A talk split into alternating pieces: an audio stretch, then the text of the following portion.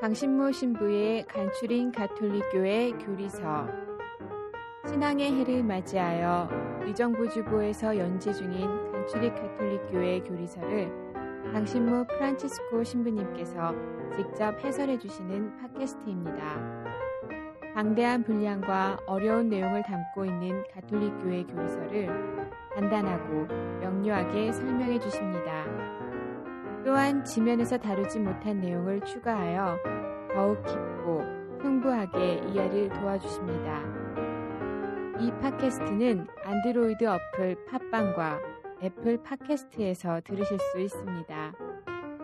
의정부교구 홈페이지 u가톨릭.or.kr로 접속하시면 강의 자료 문서 파일도 다운받아 보실 수 있습니다.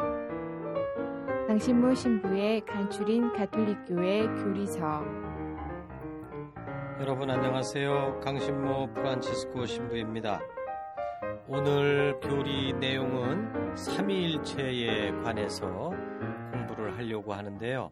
어, 뭐 우리가 많이 들어본 말이지만 사실은 이거는 정말 어려운 교리입니다.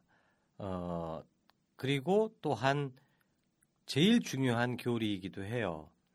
그래서 오늘 이 삼위일체 교리를 신자분들한테 제가 설명을 해보려고 노력은 하는데 에, 다 이해가 안 된다고 해서 절망하지 말으셨으면 좋겠어요.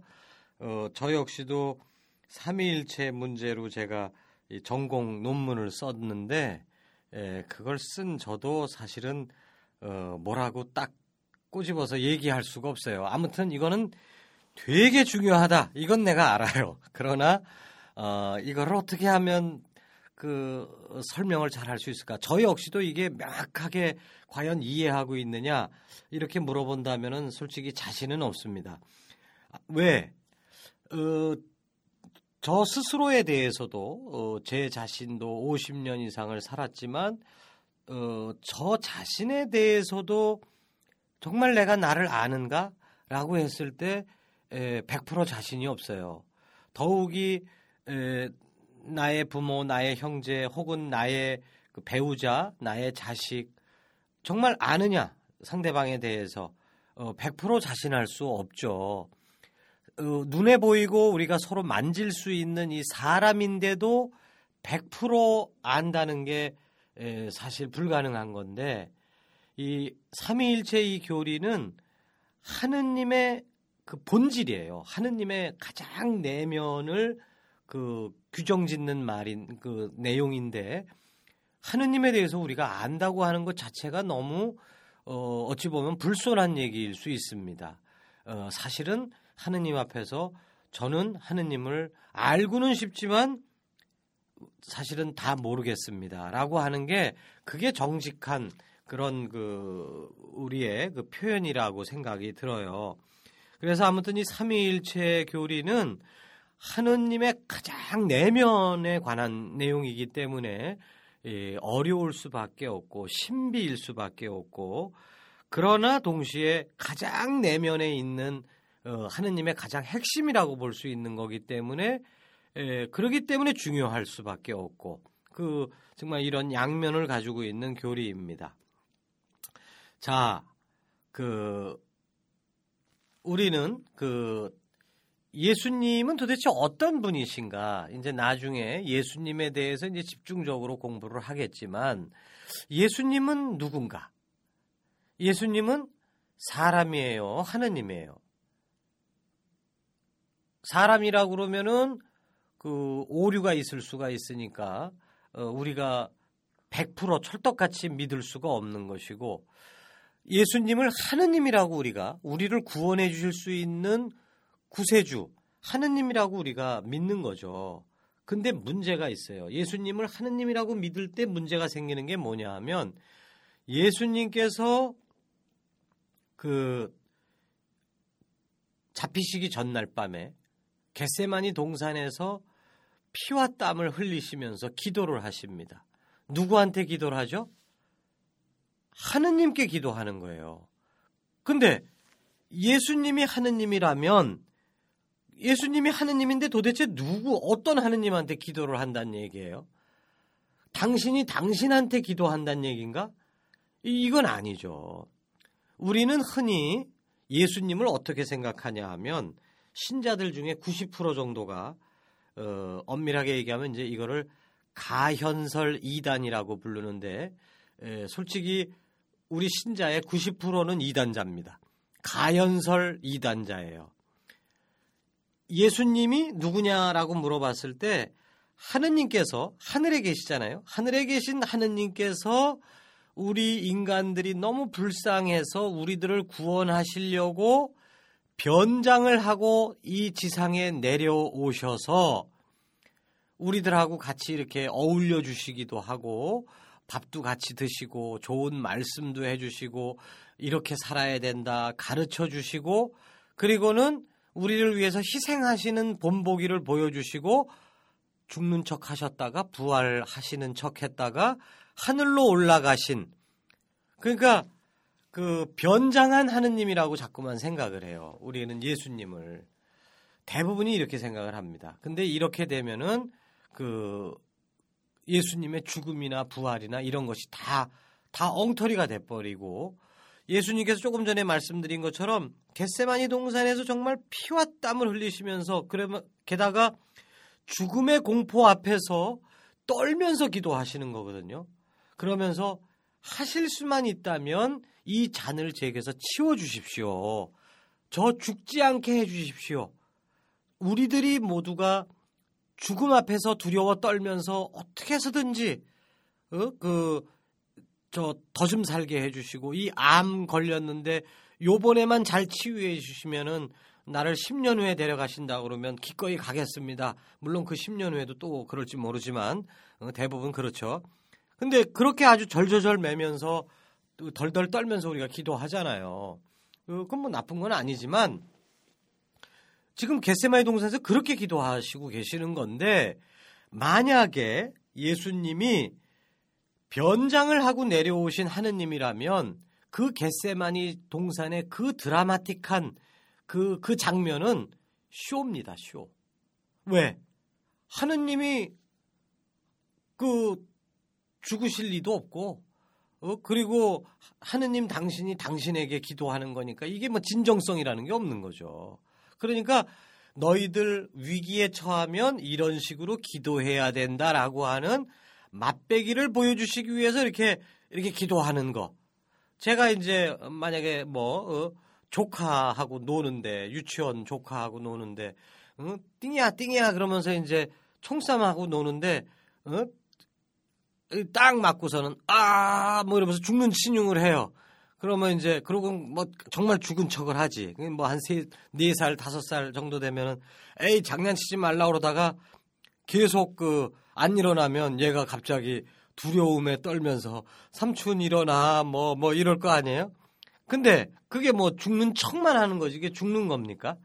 그러니까 예수님께서 만약에 변장한 하느님이라면 그러면은 이 겟세마니 동산의 이 진지한 모습 혹은 정말 십자가에 매달려서 죽으시는 그 장면, 무덤에 묻히시는 거, 이 모든 게 다 이게 그냥 보여주는 쇼예요, 쇼. 그러니까 그렇게 되면 예수님이 정말로 죽을 수도 없으시는 거고, 어? 조카하고 총싸움하다가 죽는 척 했는데 죽을 수는 없잖아요. 그러고서 짠, 삼촌 다시 살아났다, 뭐 이런 식이 되는 거니까 예수님의 부활도 그것도 아무런 의미가 없는 겁니다. 죽어야 부활이 의미가 있는 거지 죽지 않았는데 무슨 놈의 부활이 의미가 있겠어요. 그러니까 우리가 예수님을 변장하고 이 땅에 내려오신 하느님이라고 생각을 한다면은 그렇다면은 예수님의 죽음도 의미가 없는 것이고 더 나아가서 부활도 아무런 의미가 없는 겁니다. 그렇다면은 우리들의 죽음과 우리들의 부활 앞에서 예수님께서 뭐 해주실 게 사실은 없는 거예요. 그 불교에서 보면은 이, 이 부처님 본생담이라는 그 책이 있습니다. 정확한 제목은 제가 모르겠는데 아무튼 본생담이라는 글자가 들어가요. 거기서 이 석가모니 부처님이 그 한 번 태어나신 게 아니에요. 수십 번, 수백 번 태어나셔요. 어떤 때는 이 마차를 끄는 짐꾼으로 태어나기도 하고 어떤 때는 무슨 짐승으로 태어나기도 하고 어떤 왕 왕의 아들로 태어나기도 하고 뭐 이런 식으로 막 태어나는데 불교는 이제 윤회설을 믿잖아요. 태어나서 그 거기서 짐꾼으로서 정말 성실하게 그 희생적으로 살다가 죽어요. 그러니까 이, 이렇게 살아야 된다, 니들은. 이런 걸 보여주는 겁니다. 또 임금으로 태어나서도 그냥 부어라 마셔라 이렇게 하는 게 아니고 정말 겸손한 임금으로 살다가 죽어요. 봐라, 임금으로서도 이렇게 살아야 된다. 이런 본보기를 보여주시기 위해서 부처님은 윤회를 거듭할 이유가 없는 분인데도 백성들이 너무 불쌍해서 백성들을 구원하기 위해서 어떤 때는 이렇게도 태어나고 어떤 때는 이렇게도 태어나고 해서 본보기를 보여주신다는 거죠. 근데 그거는 정말로 마부가 되는 건 아니에요. 그래서 그거를 이 변할 화자에 몸신자 해서 화신이라고 부르는 겁니다. 뭐 복수의 화신, 정의의 화신 이렇게 얘기를 하는데 바로 화신. 그 불교에서는 이 그 부처님이 이렇게 여러 번 태어나서 이렇게 본보기를 보여주셨다. 이거를 이제 그 본생담 그 책에서 이제 써 있고 그거를 이제 많이 묵상을 하는데 예수님께서 태어나신 이거는 그런 차원의 얘기가 아니에요. 예수님은 정말로 하느님이시면서 정말로 인간이다. 이제 나중에 그 부분은 더 얘기를 하겠지만 그 예수님은 인간이십니다. 그러니까 인간이시면서 하느님이기 때문에 겟세마니에서 기도를 하실 때 이 예수님은 하늘에 계신 성부 하느님, 그 하느님하고는 다른 하느님인 거예요. 당신이 하느님이긴 하느님인데 성부 하느님하고는 달라요. 이름이 달라. 성자 하느님입니다. 예수님은. 그렇기 때문에 성부 하느님께 기도하실 수가 있는 거예요. 아버지. 그러면서 기도를 하시는 거죠. 그리고 동시에 그, 그 성자 하느님으로서 완전히 인간이 되셨기 때문에 하느님이시면서 동시에 인간이기 때문에 죽으실 수도 있는 겁니다. 십자가에서 죽으실 수도 있고 부활하실 수도 있고. 그러니까 예수님은 하느님이긴 하느님인데 성부 하느님하고는 다른 하느님이다. 이게 이제 결론이에요. 그러니까 자, 그 그러면 이제 문제가 생기는 겁니다. 어, 그러면 하느님이 둘이네, 두 분이시네, 라고 생각이 되는 거죠. 그럼 맞는 얘기예요, 틀린 얘기예요? 하느님이 두 분이다. 맞습니다. 왜? 성부 하느님 한 분, 성자 하느님 또 한 분, 나중에 성령 하느님 또 한 분, 세 분이에요. 그러니까 세 분 구별이 된다는 얘기예요. 세 분이. 이것을 삼위라고 하는 겁니다. 여기서의 그 위라고 하는 게 영어로 얘기하면 person이에요. person. 어? person이 뭐예요? 그 한 사람 두 사람 할 때 하는 게 person이 아니겠어요? 그래서 하느님은 three person이다. 세 분이시다. 그런데 일체다. 세 분인데 동시에 하나이시다예요. 한 분이시다가 아니라 하나이시다라는 얘기입니다. 알쏭달쏭이에요. 자, 그런데 자, 우리는 흔히 그 우리 사도신 그 카톨릭 교회 교리서에서조차도 한 분이신 하느님을 저는 믿나이다. 이렇게 이야기를 합니다. 사도신경을 번역할 때. 어, 그런데 그 이 카톨릭 교회 교리서 200항의 제목을 보면 한 분이신 하느님을 저는 믿나이다 이렇게 써 있어요. 그러니까 하느님은 한 분이시다. 그리고 뭐 성경에서도 그렇고 뭐 여기저기에서 하느님은 한 분이시다. 오직 한 분이시다. 그분만을 섬겨야 된다. 이런 얘기가 많이 나오는데 구약 시대 때는 한 분이라고 번역하는 게 맞습니다만은 신약 때부터는 한 분이라고 번역하면 이게 엄밀한 번역이 아닙니다. 어, 사도 어, 이, 이 카톨릭 교회 교리서 200항에 이 영어 영어판을 보게 되면 거기에서는 I believe in one God이라고 되어 있어요. one God. 저는 믿나이다 one God. 하느님이죠. God은 원이 문제인데 원은 한 분이라고 우리는 그 번역을 해도 되긴 되는 말이지만 여기서는 하나라고 번역을 해야 돼요. 하나이신 하느님을 믿습니다. 우리는 일체 하나이신 하느님을 믿습니다라고 번역을 해야 되는데 우리 한국말은 존댓말이 원체 발달해 있기 때문에 하느님한테 하나이신 하느님 이렇게 하는 것보다는 한 분이신 하느님이라는 게 너무 부드럽고 그 이렇게 되니까 이제 자꾸만 한 분이신 하느님을 믿나이다 이런 식으로 번역을 하는데 이거는 문제가 있는 번역이에요. 그 신자들한테 헷갈리게 만드는 겁니다. 하느님이 한 분이시구나. 근데 그렇다면 삼위일체 교리를 가르칠 수가 없습니다. 제가. 왜? 삼위일체라는 말 자체가 세 분이면서 하나이시다. 이런 뜻이거든요. 세 분이면서 동시에 한 분이다. 이런 뜻이 아닙니다. 세 분이면서 하나이시다. 눈으로 봤, 뭐 하느님을 눈으로 볼 수는 없지만 이렇게 딱 봤을 때 성부, 성자, 성령은 구별이 되신다. 세 분이다. 그러나 성부의 본질을 파고 들어가고 성자의 본질을 파고 들어가고 성령의 본질을 파고 들어가면 이 본질은 하나다라는 뜻이에요. 본질이 하나라는 뜻이지 person 인격이 하나라는 뜻이 아닙니다. 삼위일체 교리는 이해 못한다고 절망하지 말라고 처음에 시작했어요. 어, 왜, 왜 이런 도대체가 셋이면 셋이고 하나면 하나지 세 분이면서 하나이신 하느님 이런 하느님을 믿는 종교는 우리밖에 없습니다. 우리 그리스도밖에 없어요. 우리 그리스도 교회의 어머니라고 할 수 있는 유다교도 삼위일체 교리는 전혀 안 믿습니다. 사실 예수님을 왜 죽이려고 했을까? 유다인들이 바로 삼위일체 교리 때문에 죽이려고 한 거예요. 예수님을. 이거를 이제 설명을 해볼게요. 도대체 이 정말 그 우리 주변에 보면 수많은 종교가 있는데 신이 여럿이다. 그러니까 다신교. 신이 여럿이다라고 믿는 종교들 많이 있어요. 어, 이런 신도 믿고 저런 신도 믿고 믿어요. 그 상식적입니다.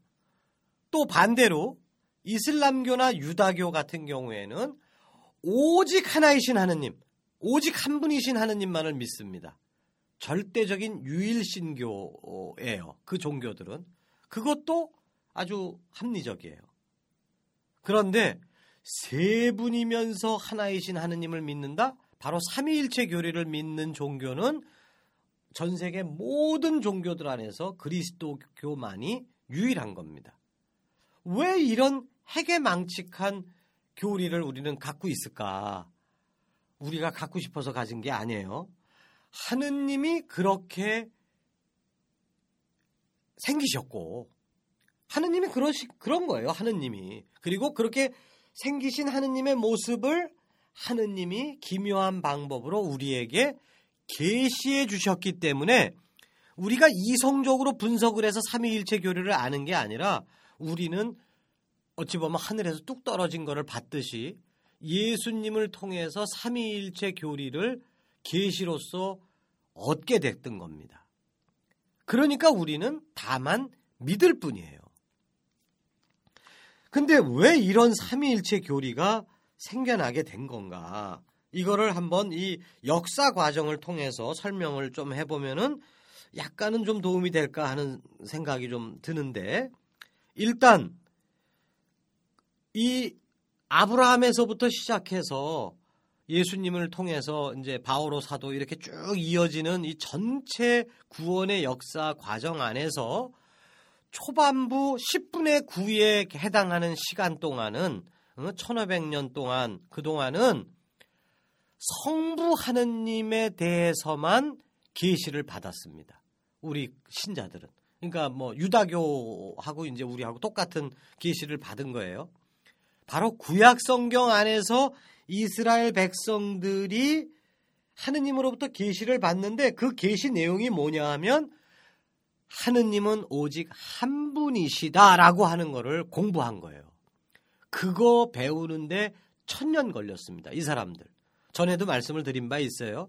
계속 성부 어, 저 성부 개념도 없었지만 야외 하느님을 계시로서 받았는데 다른 신한테 가서 얼쩡얼쩡거리고 또 의도 맞고 또 잘못했어요. 그리고 야외 하느님께로 돌아오고 어?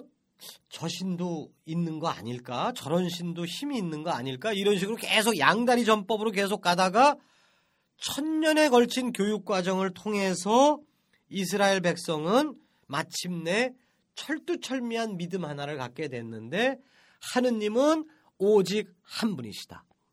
내 마음을 다하고 내 목숨을 다하고 내 생명을 다해서 하나이신 하느님을 흠숭해라.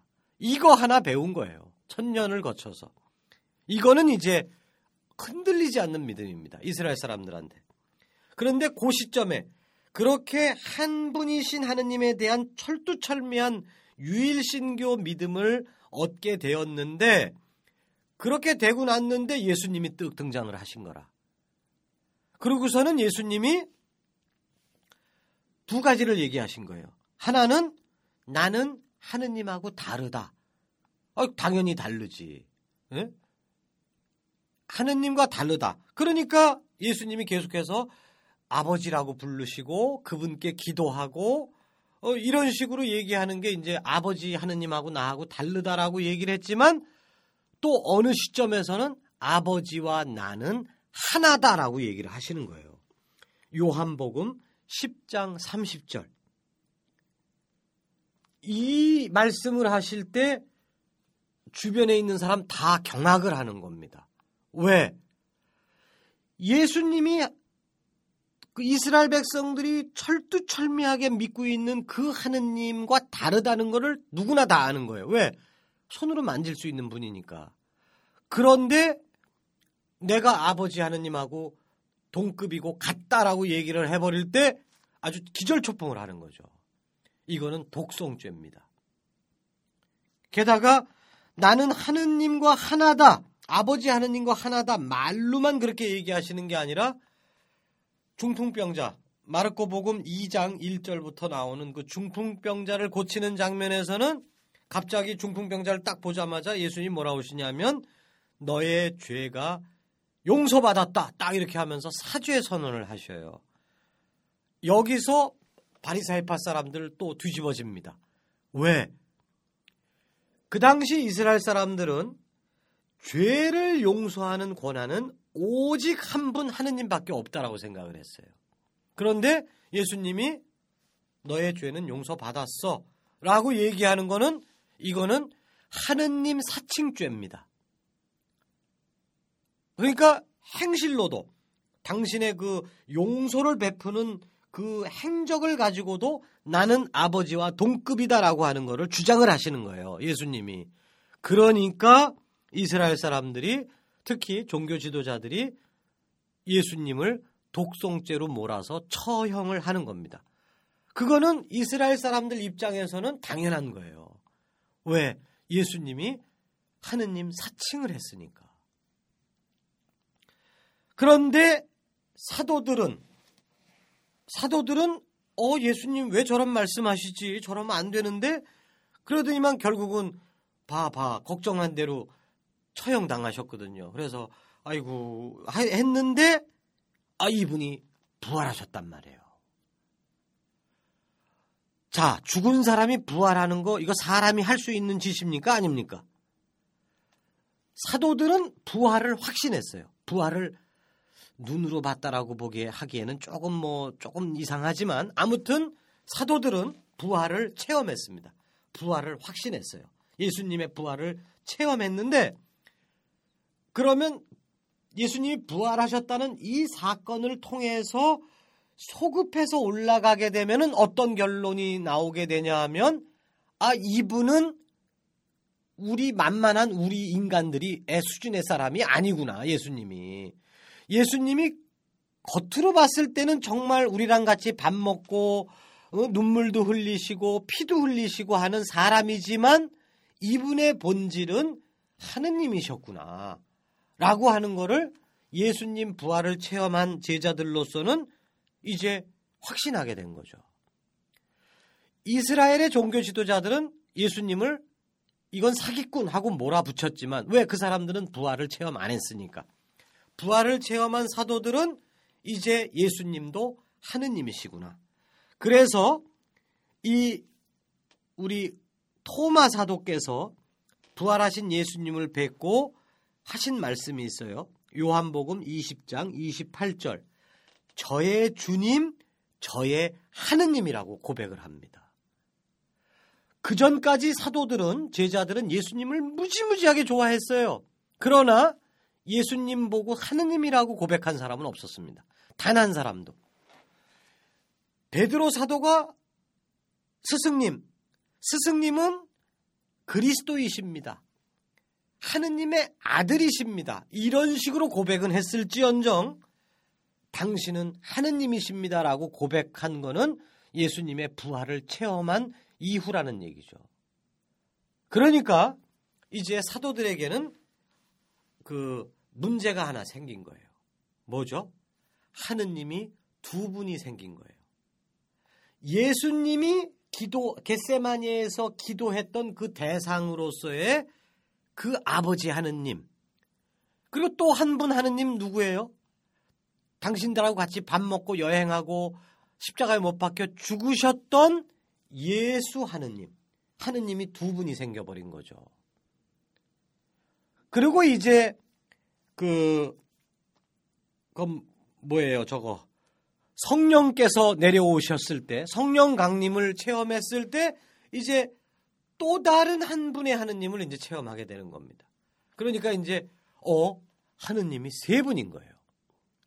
그러니까 이 삼위일체 교리는 인간의 머리로 뭐 이렇게 생각하고 이렇게 해서 만들어진 게 아니고 사도들은 정말로 하느님이 한 분이길 바랬어요. 솔직한 심정으로. 왜? 이스라엘 사람들이니까. 어려서부터 철두철미하게 하느님은 오직 한 분이시다. 이걸 교육받은 사람인데 그런데 예수님하고 살다 보니까 예수님의 부활을 체험하고 나니까 이거는 한 분이 아니라는 것을 알게 된 거죠. 그리고 성령 체험을 해버리니까 이게 또 다른 하느님 또 체험한 거고 결국은 사도들은 역사 과정을 통해서 세 분의 하느님을 경험적으로 체험을 했던 겁니다. 그런데 이제 이 세 분, 구별되시는 이 세 분의 하느님을 체험했지만 그러나 더 깊이 그분들의 본질을 깊이 깊이 묵상을 하고 또 그분들의 가르침을 비교해보고 했을 때의 결론은 뭐냐? 하나이시구나. 본질은 하나이시다. 이분들이. 거의 100% 이걸 같다라고 하는 걸 어떻게 표현할지 나는 도저히 이제 더 이상 설명을 못 하겠어요. 아무튼 그 그래서 이제 다음 시간에 이 세 분이면서 하나다. 본질이 하나다라고 하는 이 삼위일체 교리를 우리가 조금이라도 우리가 이렇게 느껴볼 수 있는 방법이 뭘까? 그거를 이제 다음 시간에 이제 그 사랑이라고 하는 이 화두를 가지고 한번 풀어볼까 하는 어, 생각입니다. 아무튼 그 우리가 혼동해서는 안 되는 거는 하느님은 우리가 믿는 하느님은 한 분이신 하느님이 아니에요. 구약 시대의 사람들은 한 분이신 하느님을 철두철미하게 믿었지만 이제 예수님을 만나게 됐고 성령을 만나게 된 우리들로서는 하느님은 세 분이십니다. 우리가 믿는 하느님은 세 분이신데 이 세 분이 인간으로선 도저히 납득할 수 없는 방법으로 하나이시다. 그러니까 우리는 어떤 하느님을 믿는다? 하나이신 하느님을 믿는 겁니다. 한 분이신 하느님이 아니라 하나이신 하느님.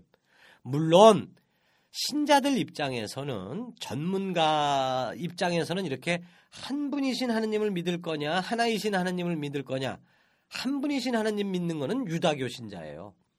하나이신 하느님을 믿는 거 이 차이가 있는 것이 있는데 일반 신자들의 신앙 생활 안에서는 이게 이제 그 하나를 하나이신이라고 하는 것을 높임말을 집어넣어 갖고 한 분이신으로 이제 적당히 바꿔서 이렇게 부르는 게 죄될 건 없습니다. 그러나 우리가 이 교리 공부를 조금씩 조금씩 깊이 하면 할수록 우리는 한 분이신 하느님을 믿습니다라고 하면 엉켜버려요. 나중에 예수님의 정체를 다룰 때도 이게 완전히 뒤죽박죽이 돼버리는 거예요.